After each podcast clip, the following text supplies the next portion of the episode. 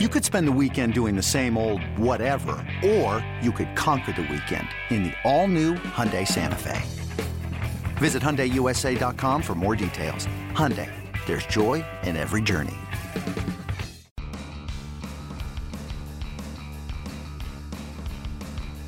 You're listening to MLB.com Extras, brought to you by MLB.tv. It's baseball everywhere. It's Monday, November 27th, and we're talking Cardinals baseball. We bring in Cards reporter for MLB.com, Jennifer Langosch. Jennifer, thanks as always for taking the time. And of course, everyone wants to know about Giancarlo Stanton, so we'll begin there. A formal trade offer from the Cardinals on the table to the Marlins. What's the latest? Are the Cards the front runners at this point? What can you tell us? You know, they're among the most interested, I think I'll put it there. And one of these weeks when I do this podcast, I'll actually have some new tangible information. But right now, the Cardinals, like many teams out there, kind of just playing the waiting game. They have already made their formal offer to the Miami Marlins. We know from reports that the Giants have as well. Right now, it looks like Miami is trying to wait out to see what other teams are interested and what other packages might be offered. Of course, the caveat in all this, too, is that Stanton has to approve um, any trade because of that no trade clause that he has in his contract. So uh, for the Cardinals, I don't see this coming to a conclusion in the, in the coming days. This might be something that lingers here the next couple weeks up until the winter meetings, but um, no secret that the Cardinals remain very interested in the Miami Slugger. This is a team that really needs and has prioritized the need to, to add an impact bat to its lineup for 2018 and beyond. And when you talk about impact hitters, I think at the top of that list is Stanton. And then, of course, uh, while the Cardinals are waiting for Miami, they continue to kind of look at plans B, C, and D, uh, what other hitters are out there and where they might have to pivot if it doesn't work out with Miami.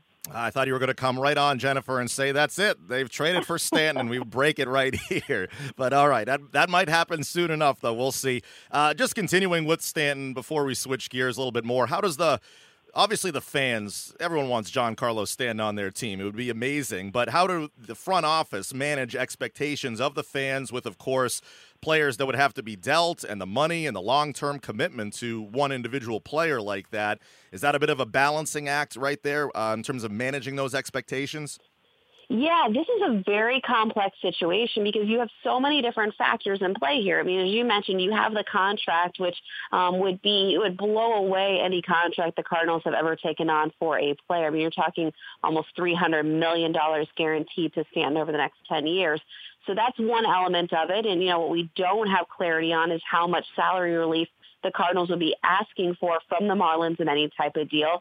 The second part of the deal, of course, would be the prospects involved. Now, the Cardinals are in good negotiating position because they have so much young talent, in particular young pitching talent and outfield talent. And so you would expect the Cardinals, you know, to try to deal away with those surpluses. But again, how much um, are they willing to deal away? This is an organization that has long built success based on its farm system by drafting and developing players and you know how willing are they to, to kind of give up on some of those players for a big bat like Stanton so you have those two elements you have the no trade clause in there and as you mentioned you have the fan expectations and I can tell you um, just over the last few weeks since the World Series ended and free agency opened Stanton is the talk of the town. Uh, I mean, baseball may not be being played here in St. Louis, but if you turn on sports talk radio, if you read anything in town these days, it's all about this idea of will Giancarlo Stanton come to St. Louis? So um, I think fans would be disappointed, of course, if it doesn't work out. That being said, I think for the Cardinals, you know, the, the priority has to be to add someone. So if it's not Stanton, again, perhaps they pivot elsewhere and address their needs in a different way. But this is definitely a fan base looking for a big, bold move from a team that, quite frankly, in recent years hasn't made a lot of those in the hot stove season. Absolutely. And as you detailed there very well, I mean, it's a complex situation. I promise this is the last stand question here, but I just want to get your take. This kind of just came into my head when I was thinking about in terms of looking at the Cardinals in the past. Albert Pujols was 31. Of course, different situation. He was on the team and then a free agent back in 2011 and was commanding a lot of money on the open market. The Cardinals elected not to pay that. Pujols goes to the Angels. Different scenario, but with a guy like Stan, he's 28. You'd have to commit a lot of money, even if there was some salary salary relief, as you said. Is that part of the issue for the Cardinals, really, in just that huge amount of money and time and years when a player could break down in in their mid 30s? Yes, and I think there's a lot that we can learn from what the Cardinals did and didn't do with the Albert Pujols negotiations that still hold true today. I mean, one of those is this is a very uh, prudent organization. They don't just throw money around there. I mean, they're very deliberate about attaching a value to a player and, and wanting to stick with it. We saw that with Albert. They didn't react emotionally. If they wanted to offer him more money, they had the financial flexibility to do so, but they also realized that it didn't make sense for the long-term viability of this organization. And I think the same holds true with Stanton. I mean, they're not going to go out and get him at any cost, and that cost being both financial and in terms of prospects. You know, I think too for fans, you know, there's always a lot of talk about payroll, payroll, payroll. Are the Cardinals going to spend more money?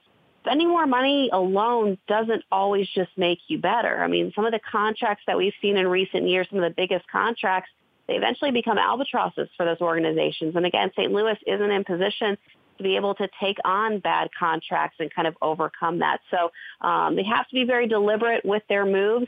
They're not afraid to make big moves, but they have to be the right ones. And so, um, again, that's going to come down to what they feel is the right package in terms of prospects and money that they're willing to take on, as well as comparing Stan to the other available options out there. Yeah, and of course the goal the goal is to win a World Series, not necessarily to make the biggest offseason splash too. So they have to weigh that, and uh, we can segue with that into uh, some Hall of Fame talk. Three members of the Cardinals World Series championship team back in 2006 are on this year's Hall of Fame ballot.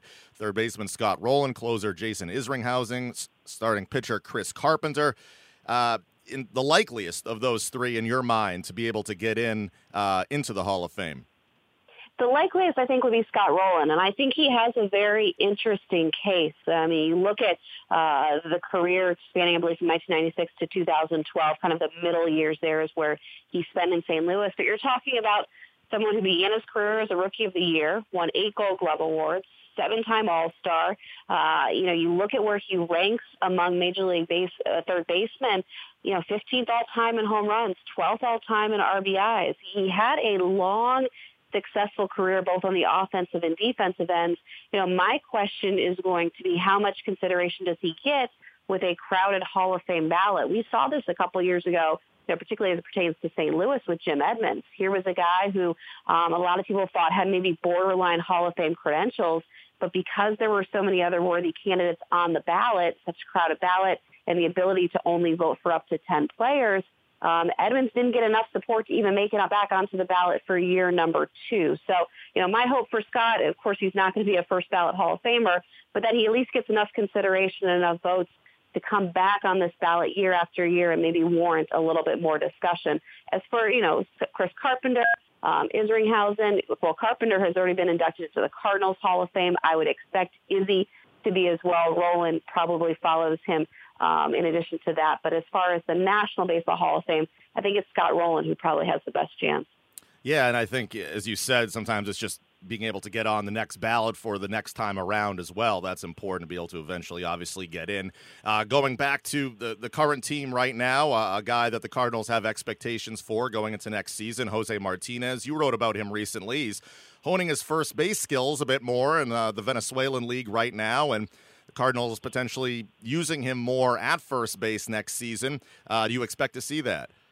Yeah, it makes it makes a lot of sense for Jose to use his time down in Venezuela to work at the position. I mean, we saw him play a good amount of first base this year, but it was really his first kind of extended exposure at the position. So, you know, he went back home. He always plays um, in Venezuela back home, but he's never played this much first base, but really wants to be able to come into spring training feeling even better defensively at that spot. You look at Jose Martinez, uh, I still don't believe that he probably projects to open the season as a starter at any position for the Cardinals, but adding to that versatility and of course what he's been able to offer, you know, in a short period off the bench um, makes him a very, very valuable reserve player. So no surprise to me either that you look down at what he's doing offensively in Venezuela and he's lighting it up at the plate, kind of a carryover from the season he had here in St. Louis. And, uh, you know, if he's able to play a very capable first base along with being able to spell the outfielders in either corner spot, it's only going to make him more valuable and it's only going to kind of create more playing time for him, I think, next year.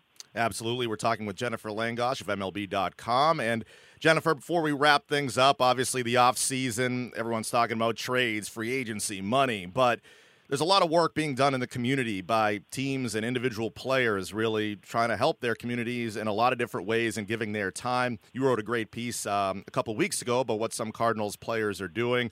Uh, I was wondering if you could just detail that a bit more.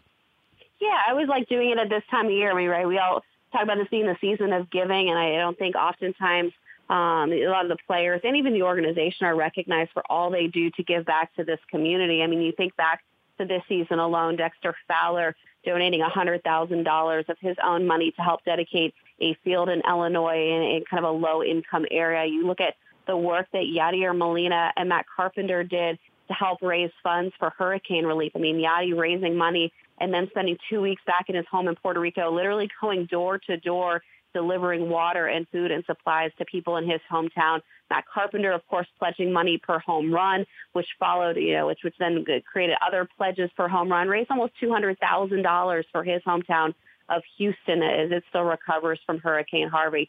Uh, you have guys like Adam Wainwright, whose fantasy football fundraiser has kind of grown out of St. Louis and across the country into different cities, having raised multiple millions of dollars um, largely for food and water needs around the world. Carlos Martinez and his foundation. There's so much going on again with a lot of these players that I don't think is often um, brought to the forefront. So uh, the piece on Cardinals.com kind of highlights some of those efforts as well as some of the work that the Cardinals and the Cardinals Care organization has done here in St. Louis, particularly to help children and underserved areas in the St. Louis region. Yeah, it's great, Jennifer, just to be able to read about that and hear about those stories because, like you said, sometimes they're not on the, the forefront of everyone's minds, but delving into it is a pretty cool thing to do. Um, as always, Jennifer, thanks so much for the time, and maybe next week you'll have some some breaking news on Stanton, right? One of these days, I hope to deliver some breaking news on this podcast. So stay tuned. I love it. All right, thanks so much, Jennifer. We appreciate the time as always. I'm Darwin Zook. Thanks for tuning in on MLB.com Extras.